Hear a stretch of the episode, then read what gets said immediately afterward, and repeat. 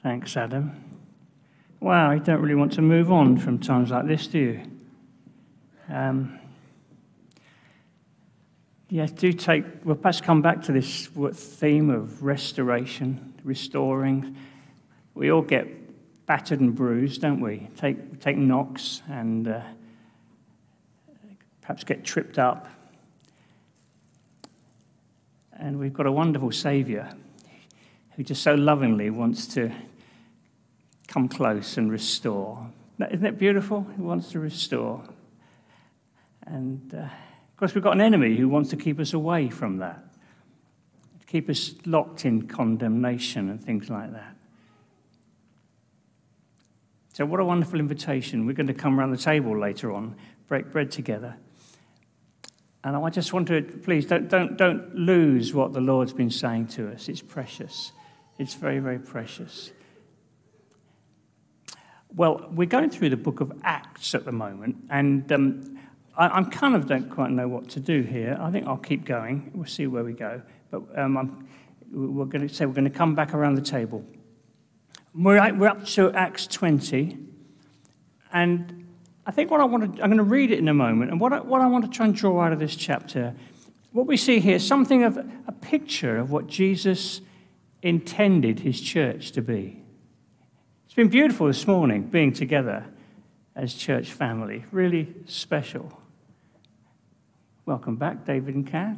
Nice to see you. Welcome back, Jerome, from India a week ago. Other people here, I don't know where you've been, but welcome back. It's nice to see you. We're family. And what we see here in this chapter, we're going to get a picture of what Jesus intended his church to be like. And we also see how we, how this, how we handle disappointments, how we can handle setbacks, how we can get back up on our feet when, when things go against us. There's a bit of that in here too. So um, I'm going to read quite a bit, but then I'm going to I'm going to be brief. Don't worry. But it's always good to read scripture. So um, this is Paul's third mission journey, missionary journey. I'm going to put, if there's a map can go up there.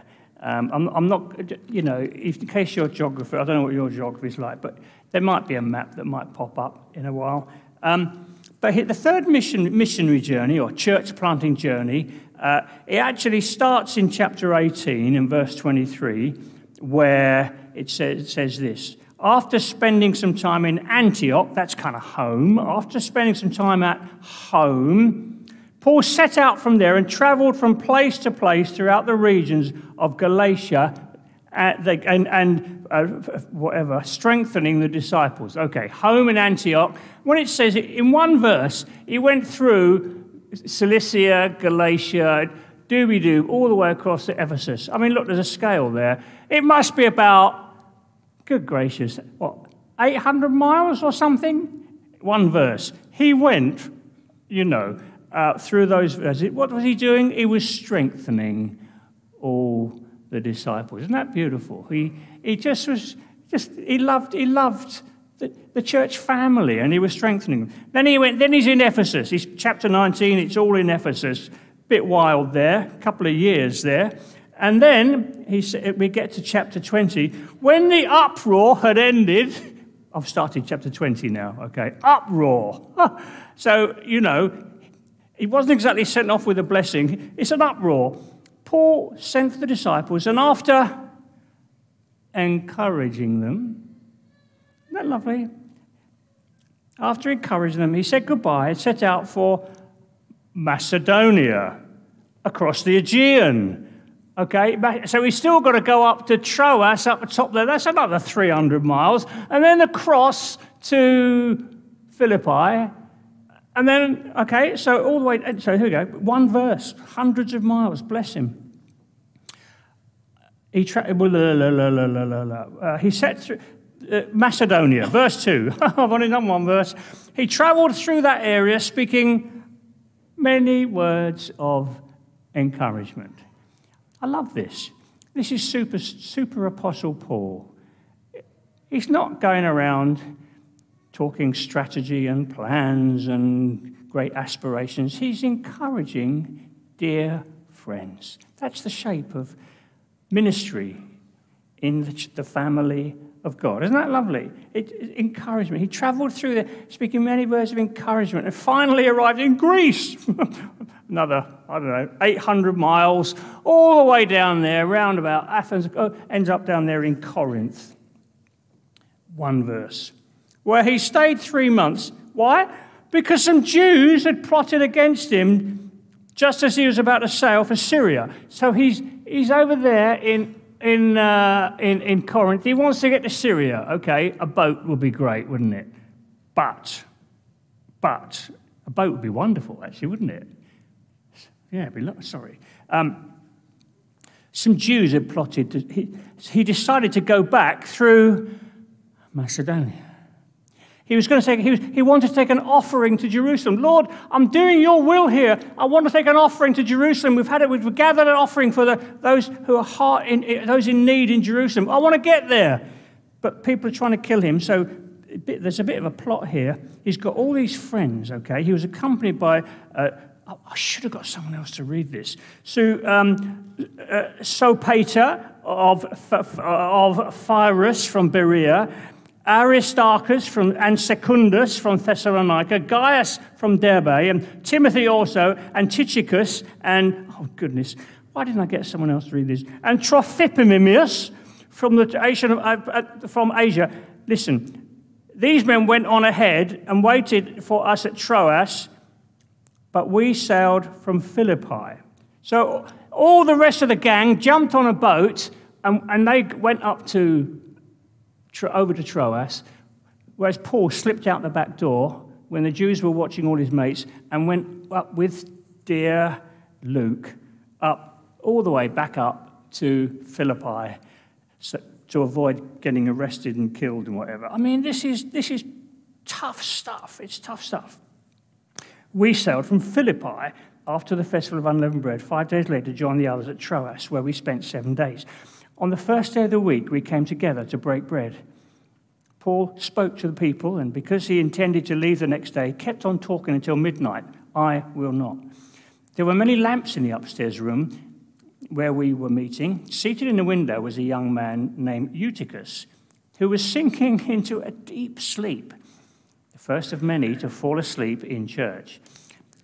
As Paul talked on and on, when he was sound asleep, he fell to the ground floor. It's, it's, you know, Eutychus, it means fortunate. It does, it means fortunate. And he fell out the window. He fell to the ground from the third story and was picked up dead. Paul went down, threw himself on the young man, put his arms around him. Don't be alarmed, he said, he's alive. Went upstairs again and broke bread and ate. After talking until daylight, he left the people took the young man home alive and were greatly comforted. We went on ahead to the ship and sailed for Assos, where we were going to take Paul aboard. He had made this arrangement because he was going there on foot. When he met us at Assos, we took him on board and went to Mytilene. I've been there. The next day, we set sail from there and arrived off Chios. The day after that, we crossed over to Samos, and on the following day, arrived at Miletus. Paul had decided to sail past Ephesus to, to, prevent, to avoid spending time in the province of Asia because he was in a hurry to get to Jerusalem, if possible, um, by the day of Pentecost. From Miletus, Paul sent to, the, the, to Ephesus for the elders of the church there. And when they arrived, he said, You know how I've lived the whole time I was with you. From the first day I came into the province of Asia, I served the Lord with great humility and tears in the midst of great testing or by the plots of the Jewish opponents. You know, I've not hesitated to preach anything that would be helpful to you. I've taught you publicly and from house to house. Isn't this lovely? This is a great Apostle Paul. This is a, this is a, a picture of ministry. You know, um, I served with great humility and tears in your homes as well as publicly. I've declared to both Jews and Greeks that they must turn to God in repentance and have faith in our Lord Jesus. Now, compelled by the Spirit, I'm going to Jerusalem. I don't know what will happen to me there. I only know that in every city, the Holy Spirit warns me prison and hardship are facing me. It doesn't sound like the will of God, does it? Hmm. However, I consider my life worth nothing to me. My only aim is to finish the race and complete the task the Lord Jesus has given me the task of testifying to the good news of God's grace. I know that, that uh, none of you among you whom I've gone about preaching the kingdom will ever see me again. Therefore, I declare to you today, I'm innocent of the blood of any of you because I've not hesitated to proclaim to you the whole will of God. He's saying this to the elders keep watch over yourselves and all the flock of which the Holy Spirit has made you overseers. Be shepherds of the church of God, which he bought with his own blood. I know that after I come, after I leave, rather savage wolves will come in among you and won't spare the flock, even from your own number. Men will arise and distort the truth in order to draw what disciples after them. So be on your guard. Remember that for three years I never stopped warning each of you night and day with tears. Oh God. Yeah, give us that heart for people and for your purposes. Now I commit you to God and the word of his grace, which can build you up and give you an inheritance among all those who are sanctified. I've not coveted anyone's silver or gold or clothing. You know, these hands of mine have supplied my own needs and the needs of my companions. In everything I did, I showed you that by this kind of hard work, we must help the weak. Remember the words the Lord Jesus himself said it's more blessed to give than to receive. When Paul had finished speaking, he knelt down with them all and he prayed. And they all wept as they embraced him and kissed him. What grieved them most was his statement that they would never see his face again. And they accompanied him to the ship. Okay, it's a long reading. And I'm not going to, I'm going to be brief because of my time. We're going to break bread in a moment. But there's a lovely, there's a lovely aroma here in this chapter. Remember last week, Wouter was speaking about us being an aroma of the Lord Jesus. He spoke so well. It was beautiful. It was a lovely time. There's an aroma here of what the church should be like. And it's, it's precious. I hope you picked it up as I was reading. I'm going to pull a few things out. A couple of weeks ago, I was, I was preaching from chapter 18, and I, I spoke about fellowship. And, and that's, I want to, I'm, just to recap a little bit there. Fellowship. We saw how it's a funny old word. It doesn't mean a cup of tea in the church hall. Fellowship, it's a beautiful word, koinonia. It means sharing life together.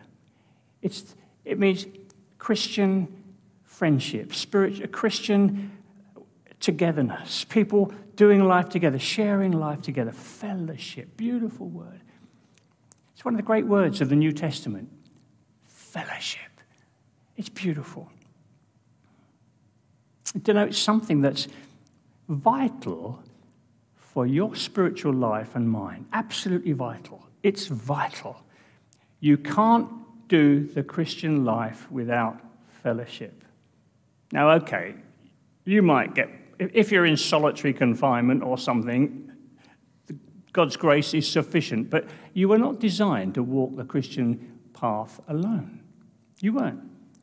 It's vital for, fellowship is vital for the Christian life, and it's central to the church's life. And there's so many illustrations of how that works among us here that's beautiful. It's, it's people opening their lives and their homes, speaking, walking together. And last time we spoke about our life groups. You see, you can't do fellowship sitting in a seat here on a Sunday morning and going home again. You, you can't, that, that's not fellowship. That's, that's, not, that, that's not how the Christian life's meant to work. That's why life groups are fundamental to our life together here. Last time I was here, we cheered Dave, Dave and Linda House, but they weren't here, they were on holiday. I think today they're out serving on welcome. Should we cheer them again in case they can hear it? No, uh, they, they're out there somewhere. But give them a big hug later. They, they oversee, they look after our life groups, and we, we, we, we, we, we, we love that. It's beautiful. And if you're not in a life group, if you're not a, a member of a church family somewhere, please, please do something about it. Because as we'll see in a while, you need that. That's one of the ways that, you, that helps you walk through disappointments and hard times being with church family. Okay? It's special. It's special. I was, I, I was walking with, uh, I was out with Dave Lewis the other day. We were talking, went for a walk and, uh, and things together, had a breakfast, had breakfast. And we were just saying how sometimes guys aren't, particularly guys, we're not very good sharing, opening our lives to others. But guys, we need to. If we're going to, if we're going to follow Jesus well, it's the give and take of fellowship. Give of myself. Hey, goodness me, there's all kinds of giving here talking, uh, weeping on their knees together. Come on, guys, don't be too proud to, to learn to walk together with others. You need it if you're going to do a good walk, if you're going to survive the, the pitfalls, temptations, the disappointments. I mean, it applies to gals, you, you women too, but you're probably you're a bit better than us but let me say the same thing to you. You need to be in that setting, in a life group, a, with running partners where you can open your heart, your life. It's precious, precious. So we've got a bit about their fellowship. There's a bit about their meetings here. Um, did you see that um, in chapter 20, where it said in verse 7 On the first day of the week in Troas, we came together to break bread. That's the first reference in the New Testament to Sunday gathering of the family of God. Okay? And we know that uh, it wasn't a day off, so that's why that it was late on. It, they didn't start the meeting at 11 and go until midnight. They'd have had their meeting after work because it wasn't in the Roman Empire, uh, before Constantine, it wasn't a day off or anything. So the first day of the week, they came together to break bread. There's another thing that you and I need if we're going to handle disappointments. Paul was in a hurry to get to Jerusalem. He could have said, Troas, sorry, I'm not staying for the meeting, I'm not staying, I'm, I'm hot footing it to Jerusalem. No, no, he knew the value of being with the family of God. I hope you know the value of being with the family of God. If you want to walk a good walk, if you, if you want to Keep your relationship with the Lord sweet. If you, hey, don't, don't neglect your assembling together. That's what the writer to the Hebrews wrote to a church that were feeling like giving up. Yeah, the Hebrew, they were feeling like giving up. And he says, Let's consider how we can spur one another on towards love and good, week, good deeds. Don't, not giving up on meeting together as some are of the habit of doing. Crumbs, even then they're in a habit of. Okay, you know, I hear statistics. Church Christians in the UK, what is it? They go, they gather, go together, go one in three. Oh, no, no, no, no, no, no, no. Gathering together is so important. Paul knew it. You need, you and I need to know it. Something happens. It came out this morning. I forget who it was. Someone was sharing about that. Well, there's something precious about the gathered church. Things happen. Jesus said in Matthew somewhere, when two or three are gathered, I'm there. That's why we make space for people to come and share, and because it's beautiful. The life of God is here. The, don't neglect your assembling together, especially if you're parents, because your kids take note of what things are important and what things are not so important. Don't neglect. We're going to, my time's nearly gone. Um, so I've talked about their fellowship, I've talked about their meetings, their friendships. I'm sure you, you picked up their friendships there. It's, it's beautiful, these, these dear friends. It's uh, on the beach there. When, when, when, Paul had finished speaking to them, they knelt down. They all wept as they embraced him and, and they kissed him. Hey, there's, these, there's deep friendship here. It's beautiful. See, that's what the church is it's dear friends on a wonderful mission. That's what church is. Dear friends on a mission together. Precious, beautiful, absolutely beautiful. Oh, well. Oh, by the way, here we go. I've got a request. John and Helen Eveson, are you here this morning? There they are. They're, they're, like others. There's a, a Ukrainian couple going to be coming to live in their place in a couple of weeks. They need another double bed. Anyone got a double bed they could let them have? It's what family do. We share, we open up, we help one another. See John and Helen afterwards if you've got a spare double bed. Okay? I'm sure that Ukrainian couple would love it. Okay. It's family, it's what we are. So I'm, I'm, gonna, I'm not going to do all I've got here. I was going to say a lot about perseverance this morning because that's what we see with Paul. He persevered, and, and perseverance is, is important for us. And I sense it in these days that we're living in. They're not easy, are they? And we all take knocks. We all take knocks, don't we? Things happen that, that, that can uh, just knock us off balance, and we, we, we lose our way. And God doesn't want that to happen. And Paul here, you know, we can see with Paul, he knew he needed fellowship. And so he, he, he always had dear friends with him. He, he had, it's, it's beautiful. You know, when, here's the thing when you feel busted, the temptation is sometimes to, to hide away somewhere. Please don't, because that's the very moment you need church family. You need church family. You need people who will love you, care for you, be there for you, pray for you. Don't hide away. If you're busted, if, you're, if you had a setback, a disappointment, a tragedy, don't hide away. Because fellowship is just what you need. To be in a life group where people care about you. Did you notice they didn't just have a meeting, they, they ate together? And, you know, that, that, it's, that, it's, folks, this is, this is church family the fellowship of believers. He knew he needed fellowship. And he's, you know, he, he knew he, I, have got to, I've got to show you this. Um, I don't know, the very next verse, chapter 21. Paul, you might have thought Paul went on on his own, but, but just listen to verse 1 of chapter 21. After we had torn ourselves away from them.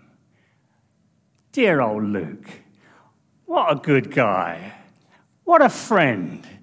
His, his name's not there, but we know we. There it is. We. Isn't that beautiful? This dear man.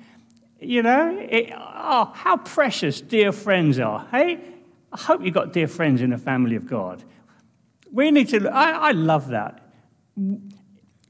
2 Timothy 4, Paul writes to Timothy, Do your best to come to me quickly, because Demas, he loved the world and he's deserted me. He's gone off somewhere. Only Luke is with me. What a faithful friend. I hope you're a faithful friend. Are you a faithful friend? Watching for your friends in church family who need you. You know, often when I'm perhaps having my devotion, Lord, just drop any names in my heart that I need to pray about this morning. Dear old Luke, isn't that beautiful? we set off yeah, and you never hear much about him, but he's there. Faithful friend. Isn't it beautiful? Have I made the point? It's special. Dear Luke. I know it, dear Luke, but that's another story. So he knew he needed the body of Christ. He knew he needed the interaction of dear friends. He understood the importance of perseverance. He said to the churches in Acts 14, this is Paul, through many tribulations we enter the kingdom of heaven. And, and, and that, that's the way it is. And he wrote to Timothy, all who desire to live a godly life will be persecuted. So, there, yes, there's tough times. You will have tough times as a follower of Jesus. You will. But you've also got something wonderful. You've got the family of God. It's there for you fellowship, life groups, running partners, dear friends. Precious, precious, precious. And, uh, but he also knew this, and I close with this. He knew that he was engaged in the most wonderful mission on the planet. That's what kept him going. He knew church might have looked a bit feeble at times. He, he was on the run a lot of the time, but he knew he was involved in the most wonderful mission on the planet, playing a little part in seeing the body of Christ, the church, the bride of Christ, being prepared for one day.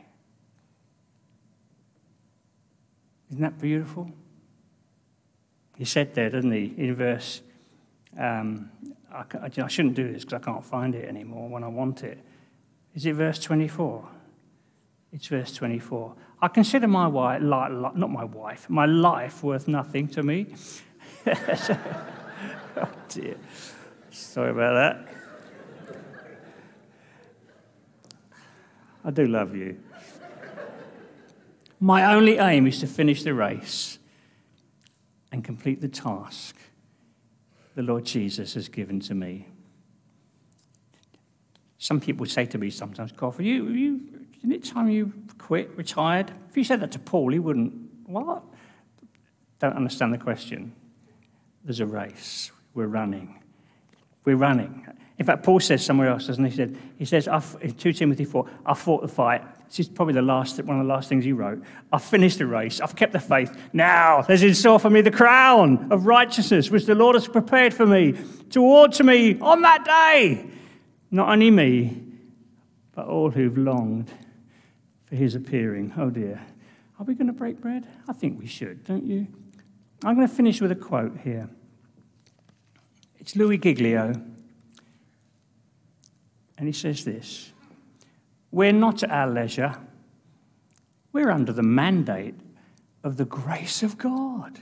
Grace that found us, restored us, redeemed us, breathed life back into our dormant lungs, and brought us back from the grave for a purpose. And that purpose is that we would, with everything in us, become an amplifier of the beauty of Jesus among all the people on this planet. Isn't that beautiful? Band, come on up. I'm going to read that again while they're coming up. We're not, on, we're, not, we're not at our leisure. We're under the mandate of the grace of God. Grace that found us, restored us, redeemed us, breathed life back into our dormant lungs and brought us back from the grave for a purpose. And that purpose is that we, you and I, would, with everything in us, become an amplifier of the beauty of Jesus among all the people on this planet. Oh, God, help us as a church family to do that. God, help us as a church family to play our part God, help us to be dear friends, watching for one another, loving one another, opening up to one another, supporting one another, giving, caring, sharing, breaking bread together, which is what we're going to do now. John's going to lead us. God, please help us to be the kind of church that you are preparing for your glory, the day of your appearing. In Jesus' name. John.